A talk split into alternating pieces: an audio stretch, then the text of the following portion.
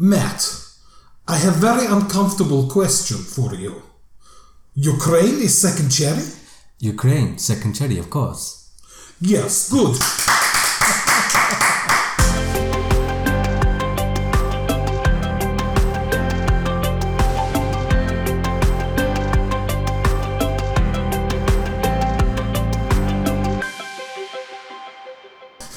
Hello and welcome to Second Cherry, almost a Eurovision podcast.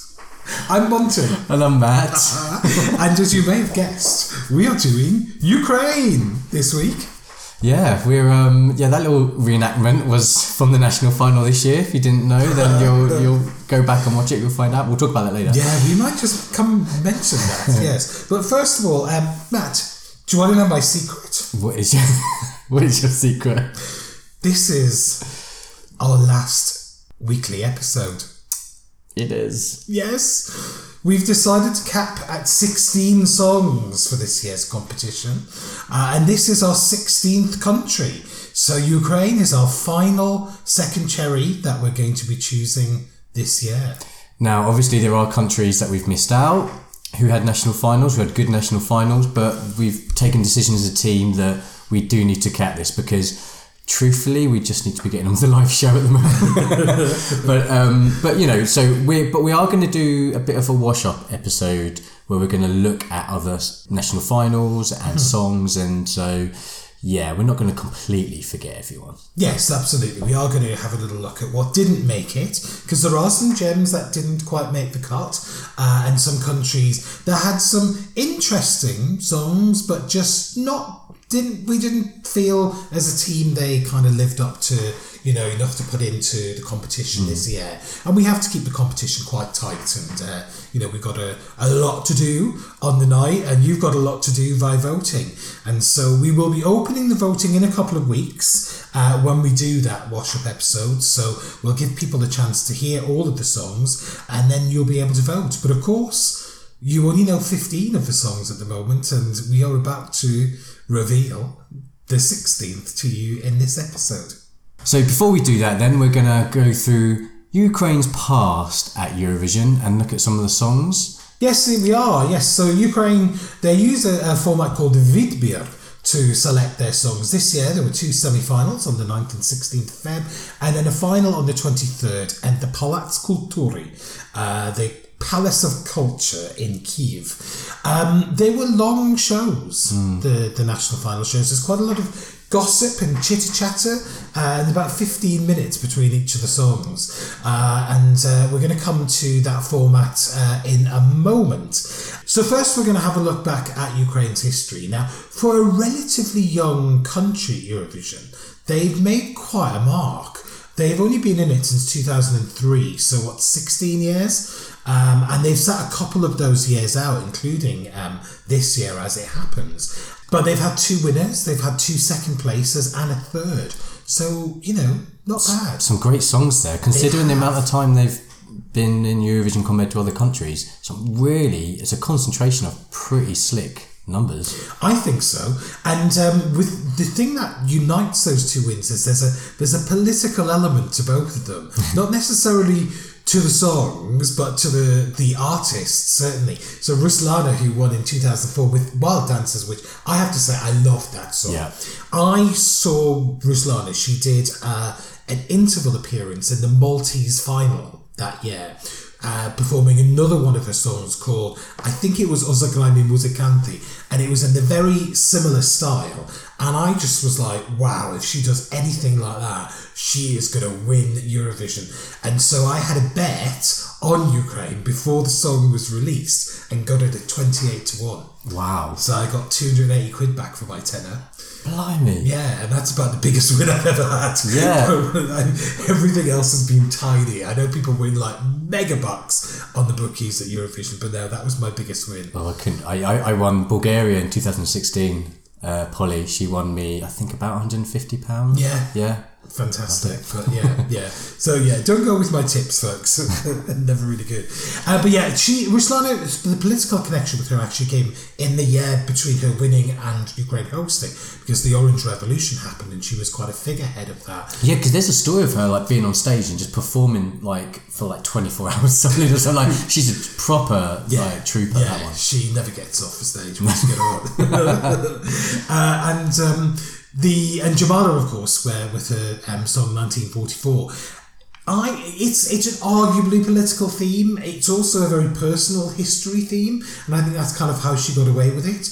But it was the start of really what's become in recent years a more inflamed tension between Russia and Ukraine. That's been, um, you know, obviously happening in real life with the invasion of the Crimea and, um, you know, various other conflicts between the two countries. But it's been played out in microcosm on the Eurovision stage as well, or at the periphery of the Eurovision stage, because sometimes it's about playing your card to not go to Eurovision. so it's And they've been- both done that as well. Absolutely. And I mean, it's so much so that there's an entire Wikipedia page now devoted to Ukraine and Russian relations at Eurovision. Good lord.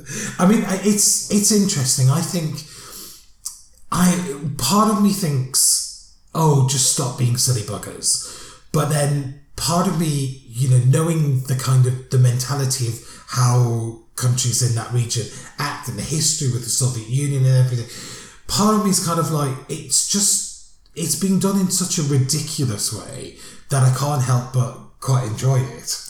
it's it's the reason why we tune in to say you know like serial dramas. You know there's going to be a story. Mm-hmm. You don't know at what point you know this point this year it was at right at the start and you know or it could be when they've even selected a song and an artist and they're about to go to Eurovision and then they're not going to go. So I I don't know how I feel about it because sometimes I feel oh it's a little bit interesting. Mm-hmm. And other times I feel like you're playing with people's lives a bit. You know Yulia in 2016 2017. 17 sorry because it was in Ukraine it? so yeah 2017, yes. so 2017 yeah and I just felt like it was just all a bit that it tipped the balance for me I was like it was a bit much Yeah. but you know who are we to say these are two countries with their own uh, ideologies But I mean, the, you know, the, the rivalry or the, the, the way it's been played out now isn't how it's always been. You know, the countries have supported each other, and traditionally, artists who are known in Ukraine would be known in Russia, and vice versa. Yeah. And there's quite a lot of crossover in the market. And obviously, I mean, you know, there's a load of Russians living in Ukraine and a load of Ukrainians living in Russia. You know, so culturally, I think these, um, you know, these ties are less or the, these these divisions are are less divided if you if that makes sense. I think that you know the ties are stronger culturally than politically. But back to the history. I mean, I think for me, you know, Ukraine really took off quite early. I, I mean, the, when Rus- when when they hosted after Ruslana, they had a kind of another political themed song um, that they had to turn down, which wasn't really of any interest. But then in Athens the following year, they came back with um, uh, Show Me Your Love by Tina Karol, or Tina Lieberman, as she is actually known. Uh, Tina Karol. And that just like, it was just a riot on stage and had that like great dancing and that enormous note that she held in the middle of it. It was just a joy. Um, but I think what they're probably most known for is um, the song The Year After, which came second, almost won. Um, Verka Serduchka, Lash Dancing, Lasha Tumbai, Verka the Drag Queen. Who says that the Eastern Europeans don't like drag? Well, yeah, but it's uh, it's definitely within a barrier. Uh, so definitely within a certain sort of bracket, isn't it? Yeah. Type of drag. but yeah, uh, you know, probably yeah, you're right. Probably the most famous Ukraine song. I mean, certainly from the UK perspective, and I know you know I've seen it in American films, being played in American films, so it's it's reached Hollywood. um, so Verka Serduchka in Hollywood. Yeah. I mean, fair play to Verka. She's made a great um, career out of that. You know, I mean, I don't know what her career's like in Ukraine, but you know, I mean, she's got a great connection. People like to see her at Eurovision. Yeah, but So- I think it's it is very much seen as a character because obviously, Mm-hmm. um, I, I don't know the guy's name, but the, the guy who's he's he yeah, so he's obviously a, a panelist Mm-hmm. on Vidbir selection show. So not as Verka, obviously. So there is like this acceptance of him, but maybe the character is seen as a character. Yeah, yeah.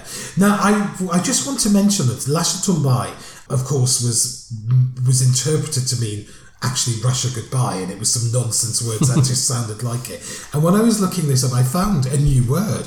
I found that this is an example of something called a mondegreen. And a mondegreen is when you mishear or misinterpret a phrase because it's a near homonym to what's uh, being said. It sounds very similar, but you, it takes on a whole new meaning. So Lasha Tumbai is said, but Russia goodbye is heard. So that's the uh, the thing. And the mondegreen apparently is a term uh, which was coined by a writer called Sylvia Wright, uh, and uh, she said that as a girl she misheard the lyrics to a Scottish ballad, which the lyrics were "and laid him on the green" as "and Lady Mondegreen." I just think that's a fabulous little story. There's so much of that as well with in Eurovision because we mishear lyrics all the time, especially from our Sometimes deliberately so, Jodie Yeah. and I, for filthy pursuits. Yeah. I, I just love that though. I, a, a mondegreen when you when you mishear something and it takes on a new meaning. I feel like I'm doing that. Um, what's that? That that Giles Brandreth and Susie Dent podcast with all the words in. Oh, yeah, they Like, do a- doing that. yeah. Which is fabulous. Actually, it's called Something Rhymes with Purple. If you like words, check that out with uh, Giles Brandreth and Susie Dent. Absolutely brilliant podcast. But Verka sort of heralded uh, a, kind of a string of quite great songs. We had Ani Lorak, the year after was Shady Lady. I would have preferred that to win over Dima Bilan any day. But I, th- yeah, well, absolutely. But I think you know there was a split vote going on there because you had one of my favourites, uh, Kelly Kelly, which was a similar sort of perf- you know, performance, wasn't it? Sirusho, Sirusho. Yeah. So kind of you know this woman dress, big sort of bouncy number, uh, lots of attitude. Yeah, I think they split the vote a bit. So I think maybe Ani missed out a bit there. Yeah, shame. Um, and 2009 was just, I mean, one of the, the biggest shows we've ever seen at Eurovision. Svetlana Huge. Loboda and her house. I mean, literally her house. She mortgaged her house to put that stage show on, Oh God. apparently. Um, three rotating hamster wheels and gladiators and her being whisked across the stage on a moving drum kit and whirled around and, I mean, and Kitchen coming... sink time, wasn't it? Yeah, and coming like what twelfth or something. Bless her. That was a cracking moment though. Um, we it was followed up by I mean a strange song called "Sweet People" by Alyosha, which I just didn't really rate at all. Um, and Alyosha, it was that time when it just seemed as though people won the national final and then the songs got changed. Apparently, the song she won with had already been released, so this was um, allowed to be changed instead. And I just don't really, I find that a little bit unfair on the voting public. Um, I mean, fair, you know, maybe the next artist should have been given a chance instead, but anyway. Um, I'm going to skip to 2012. Gaitana, Be My Guest, was one of my favourites. I mean, she just filled that stage, and I it was just such a joy um, to watch that. Yeah, it was fun, wasn't it? Yeah, and then their third place came the following year with uh, Zlata Ognevich with uh, Gravity. One of my favourite songs, actually, Ukraine, I have to say. Odd start to the performance when Yeah. this giant of a man, bless him, carries her onto the stage, plops her down on a little pedestal stump thing, then wanders off. Never to be seen again. It had a kind of sort of like, you know, woodland theme going on, Yeah. it? Um, apparently, they were trying to do a 3D version of it where they had sort of like, you know, birds flying out and, you know, things flying around the screens. And there is on YouTube a performance that she's done somewhere else where they got that effect. Um, and it is amazing. Oh, nice. It would have looked stunning at Eurovision um, if they'd managed to uh, to pull that off. But um, talking of hamster wheels, the famous. the famous one, after the famous three, um, was uh, Maria Yaremchuk uh, with Tick-Tock. Tick-Tock. Yes, the following year. A, a terrible song, I thought, but actually made quite palatable by putting a man in a hamster wheel. Yeah, there's something about it that works, but um, not the best song. No, not at all. So of course they, they, they, they took a year out then because of the, the political crisis that was happening in Ukraine. Um, and when they came back in 2016, they won it with Jamala and became the first Eastern European country to win twice. Actually, Wow. yeah. They had a rock band the following year, O Torvald. Didn't really do it for me. I know a lot of people did kind of like the sort of the authenticity of it, but yeah, not really working for me. But then the last song they sent was Melovin and Under the Ladder.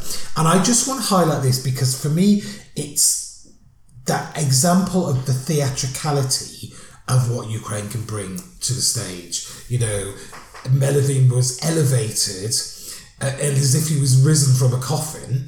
Um, and you know, playing his piano, which then you know the flames engulfed him. He came out of the piano. He came out of the piano, yeah, yeah. I got. I was lucky enough to get a backstage tour with a friend of mine. We went to the props area because he had accreditation for props area.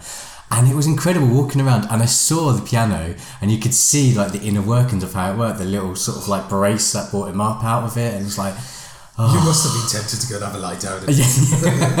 there is a. I have got like um, a boomerang of me doing like the kitty waving Oh, for fabulous. Netta's thing. uh, but, but remember, that was the year that there was no LEDs apart from Germany. There was no LED, LEDs, so um, everybody had to bring their A game when it comes to Yeah. staging and props. So that was probably the best year to go to the props area because it was all props. But Ukraine can do this. I mean, Yeah. Ukraine can turn on the staging. Um, you know, they, they really can um, polish that proverbial turd. Yeah. Not that most of the songs have been turds, but you know, even so, they've still had a bit of extra polish and a bit of a rolling glitter as well. so that's a quick uh, history of uh, Ukraine. Um, we're going to move on to this year's uh, Ukrainian final.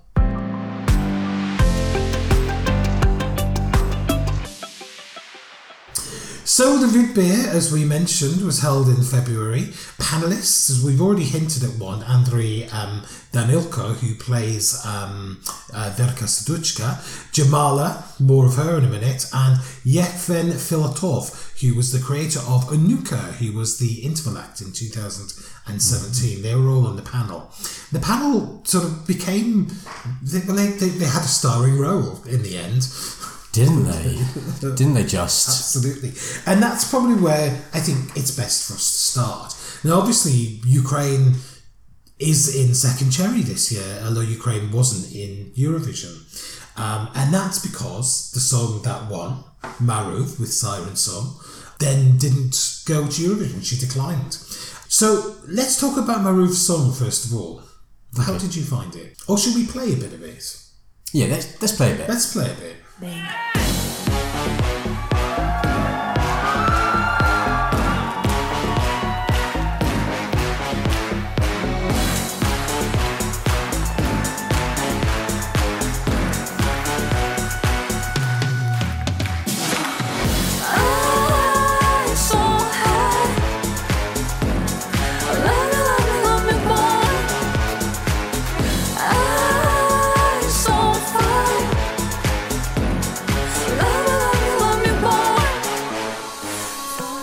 for me, it was my favourite song of the year of the national final season of Eurovision. That's a big statement. Yeah, it was. I loved the song. I loved the performance. I loved the, the sort of her attitude.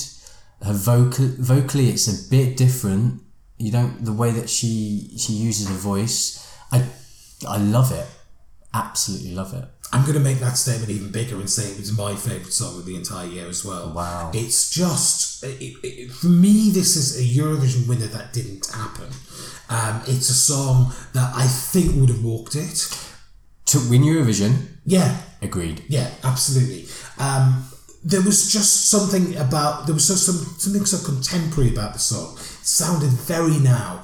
Um, it had sass, it had balls, it had, you know, just an amazing presentation on the stage.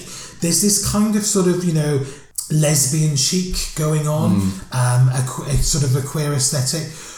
And I think it's, you know, that is the kind of thing that often it's presented to us through a male gaze. And I think there is a slight element of male gaze here. There is. But there's also this feeling that Maruv as a performer is completely in charge of what she's doing. And I think that makes it much more palatable um, to see um, something like this on stage. The dancers are really powerful. They start in the final performance, they're all in a bath at the start. They then kind of, you know, they they they crawl around in a very sort of it's it is a very sexualized It's sex on stage. Totally. Um, and there's that amazing move when they lie down and she kind of, she's thrusting her leg out Mm. and they're all behind her in a, almost like a human centipede type Yeah. setup.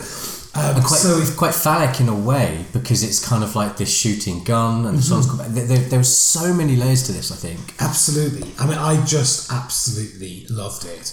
Um, and so did many people. It got us such a buzz. And I think when it was when it won the Vidbir, people were really thrilled that this was going to go to Eurovision. Yeah. But that's not the full story. During the Vidbir, there was a very controversial moment where Jamala, one of the panelists, well, we paraphrased the question. A dramatic rendition A of- dramatic rendition of the star. Um, you know, basically sort of, you know, putting her on the stage in a mock um, press conference situation. I think that's what she was trying to do. She's trying to go like, you know, imagine that, you know, this is, you're there in Tel Aviv and this is the kind of the awkward question that you get from the press conference. Um, you know, just, uh, but it just felt really, it felt very pointed, you know, saying, you know, so is Ukraine, is Crimea Ukrainian or, you know, and, you know, the poor girl's on the spot. She You know, looked very uncomfortable, She looked so she? uncomfortable. But she, I think she probably gave the right answer. but she gave the answer Jamala was looking for. Yeah. It was so weird.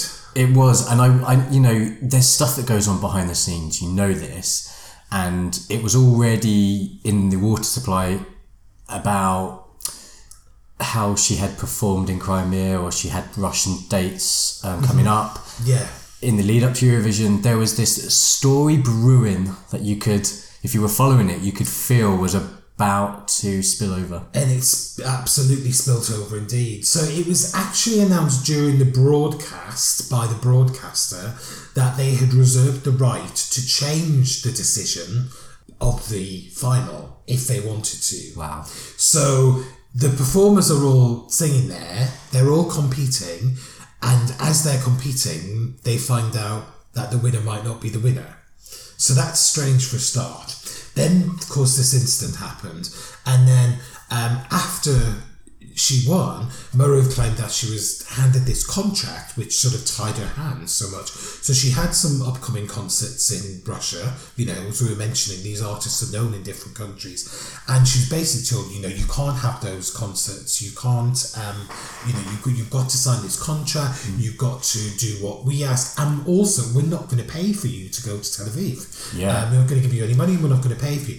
So They weren't putting anything into it, Nothing. really, and were penalising her for the way that she behaved or she had to behave a certain way. Mm-hmm. Very, very restrictive contract. The news came out actually that it, she was, it was a delay in signing the contract. And as soon as that came out, everyone was like, oh ah. God, here we go. But yeah, I, I, I mean, really, really, I mean, not to take sides or anything like this, nobody in their right mind would have signed that contract.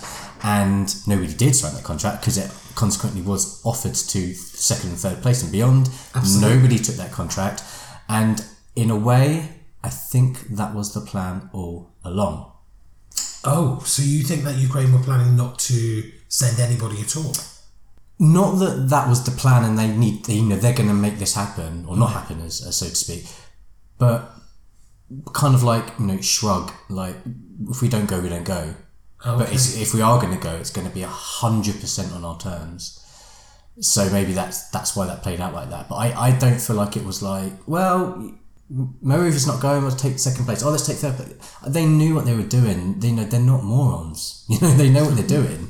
So Well, I mean, what they were doing was throwing away Eurovision victory, as far as I'm concerned. is was that part of it? Was that part of the we can't host this damn thing again? But There are some people who would not have liked to go back. I would have loved oh, I would have because I missed it last time. Oh my god, it's amazing. Yeah. I really, really enjoyed it. Um, so that's what played out. So, you know, Maruv turned the contract down. So did the second place artist. So did the third place artist. So the broadcaster just went, well, we're not going to go at all. And they withdrew completely. Which, of course, is an unusual thing. So we've got a song selected for Eurovision. It's the song that won its national final would not normally be eligible for second cherry because it's gone to Eurovision and hmm. competed. But of course, Maruv hasn't gone to Eurovision and hasn't competed. So what do we do, Monty? Well, we've had to have a deliberation in the team as to whether we felt Maruv was eligible for second cherry or not. And you'll find out at the end of the show. Before we tell you that, we're going to have a look at some of the other songs that made up this year's Ukrainian Vidbir.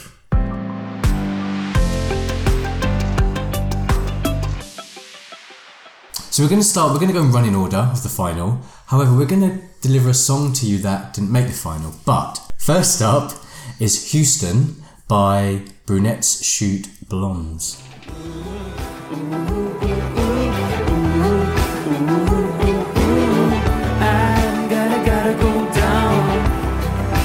Gotta, gotta down. Houston, we have a problem. Come get me out from under. I've been playing my part so hard. Oh, Are you still there? I wonder. Sorry, but I'm in the taxi. She talking from the backseat. Monty, what do you reckon? Well, it's just an interesting little thing, isn't it? I mean, the song is the song's got this quite sort of super cool contemporary vibe to it. Not necessarily the kind of music I would normally go for, but I could see this having uh, a, an appeal to the more. uh, You know, people who feel they're more kind of authentically into authentic music kind of thing than Eurovision.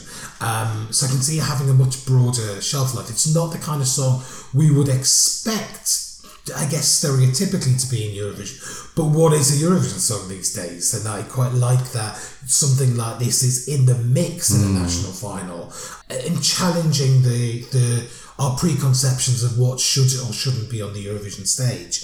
Um, I think the, the the what was going on on stage was really quite interesting. They had this kind of one man band piano, um, and they were played by two men actually, but it was like a piano that was rigged up that had different bits along the keyboard and in the sort of the body of the grand piano where you would lift the lid there was like cymbals and drums and violins. And some of them set up in kind of like an automated way to play um, and it just looked it was it really kind of sort of drew your attention into what what on earth this contraption was. If I had a song that was a bit bland and samey, that is exactly what I would do. I would make it visually. I forgot the song. I totally forgot the song, but I make it was a visual sort of feast, really. I remembered one of the lines of the song Oh, near the start where he says, I'm done. This is my Brexit. I mean, I would have been quite interested to see. Could we have got Brexit there at Eurovision? Oh, Would it have God. Been deemed too political? It's not a brand name, is it? But, yeah, I don't know. Hmm. Maybe it's just a descriptive term. But yeah, interesting lyric. Yeah. Yeah, so I, I, I, I really thought it was a good entry.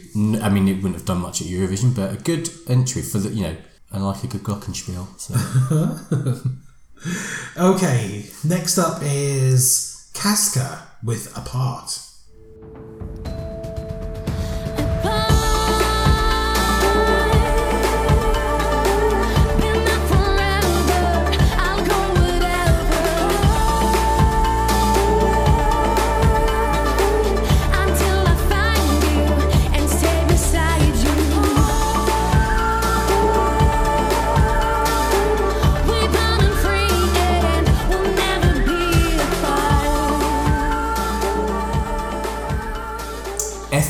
Flute slash clarinet alert. um, I really like this song. This um, vocally quite average, I have to say, not the strongest voice, but performed well. If you know, so vocally not so good, but the actual performance itself was quite good. Um, again, interesting mix of instruments on stage here. Just yeah, a real interesting entry. The yeah, I love a bit of ethnicity So do I. on the Eurovision stage, Monty.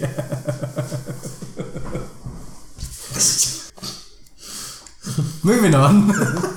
Yeah, I I liked sort of the folky influence that this had, and I I, I mean I, we've used the word interesting quite a lot, but I've got that written down. So the melody was interesting. It wasn't kind of it was slightly unusual, but kind of melodic at the same time. The backing vocalists were wearing these sort of it was a cross between a sort of traditional clothing and a slight school uniform look, but with a contemporary feel to it. Um, I thought, and I, it, just, it, I, yeah, it added to the the visuals of the presentation. I'm not sure it was necessarily a good enough song to go to Eurovision, but it was a, it was a really, it was a nice little diversion in the national final for me. yeah, agreed. So the next song is Cupidon by Freedom Jazz.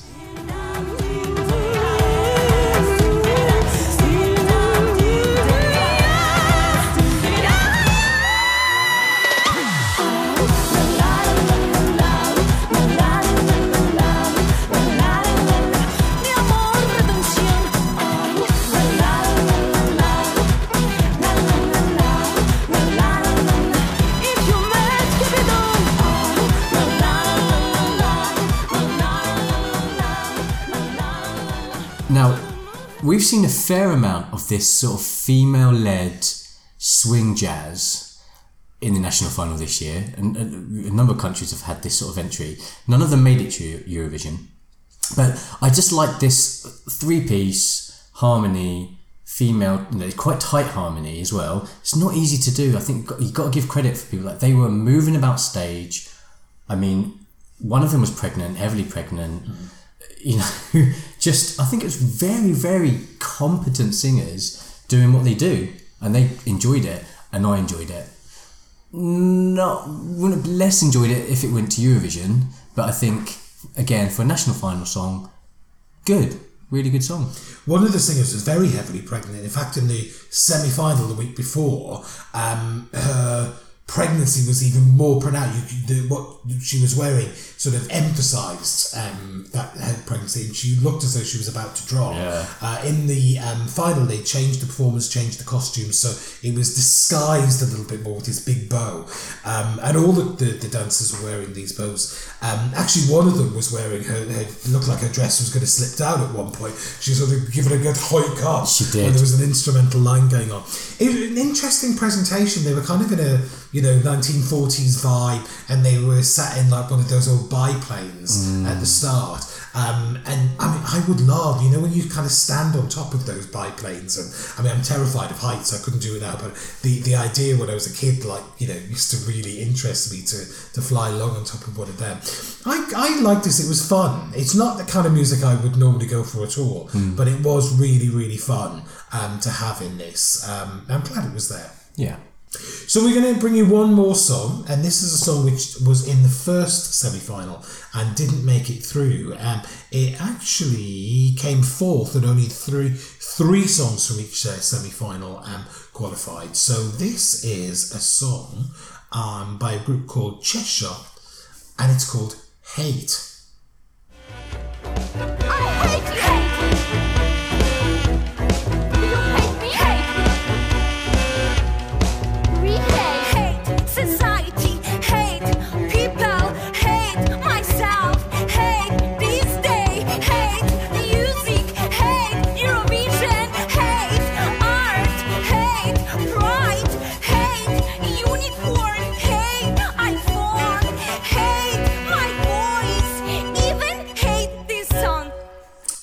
So Monty, where the hell do we start with this? now we threw this in because actually, it's possibly the most interesting song.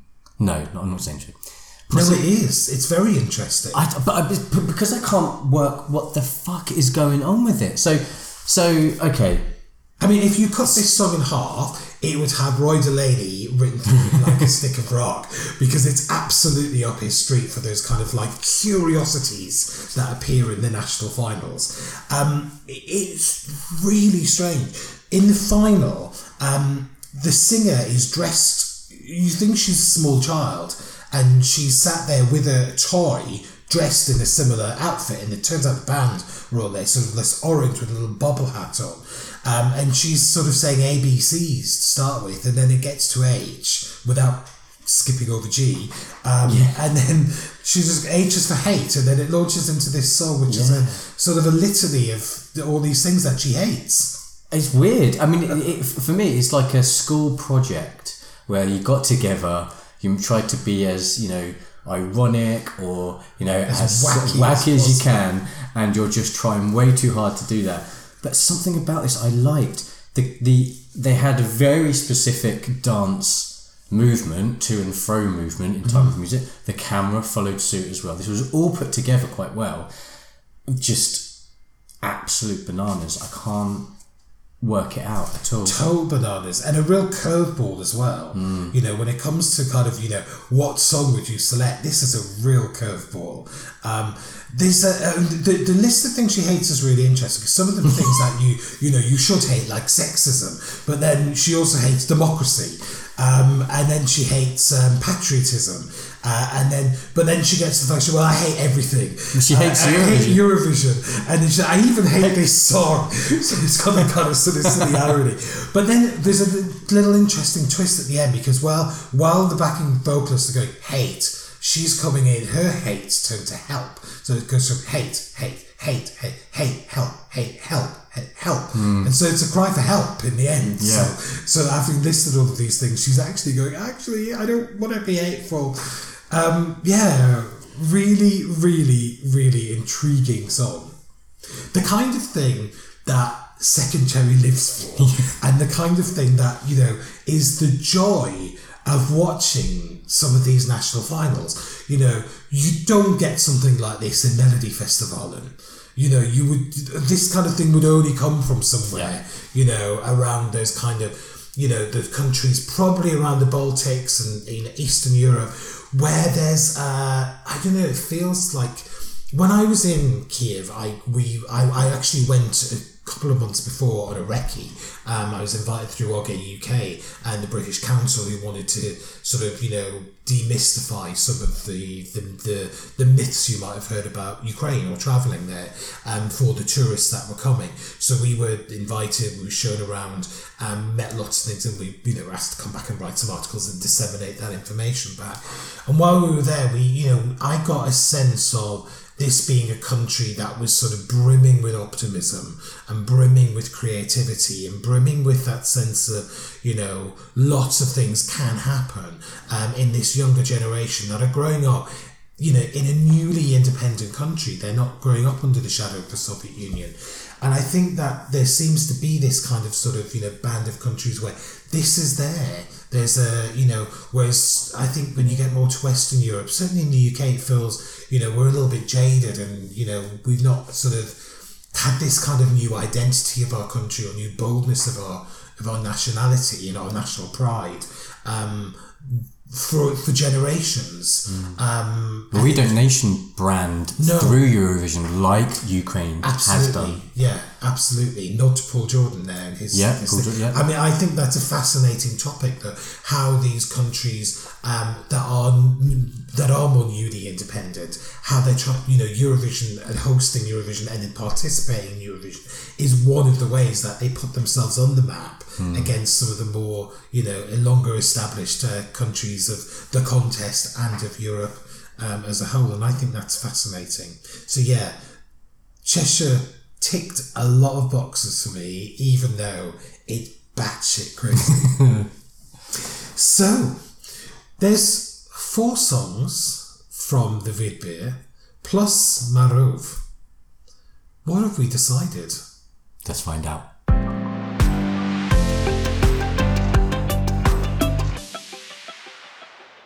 So, Monty, I'm going to give you the honours. Uh-huh. Wh- who have we chosen to represent Ukraine? Well, we decided that Maruv is eligible to be in second cherry, but has she made the cut? Yes, Yes, yes. it's probably the worst kept secret, really. Uh, yeah, I mean, for me, it was no competition. I mean, this is the very essence of giving a song a second chance. A song which absolutely should have been at Eurovision because it won the national final, but we didn't get to see it there. Um, I mean, I think she's, you know, fair play to her. She seems to have made good capital out of this. Um, you know, she's, um, you know, she's, she's, her, her career's taken off a bit. People are more aware of who she is. Um, and I, you know, fair play to her for, for doing this. I mean, she hasn't got the, the platform that getting to and potentially winning Eurovision would have given her, but she's made the most of what she has. And I think if anything deserves a second chance this year, this is the one because it's a song that just all the buzz was about Yeah. before the contest. I have to say, you know, I thought about this at the start of this process. Me and Monty spoke about this, um, and we said, I think we might pick Maruv for Ukraine. Why wouldn't we?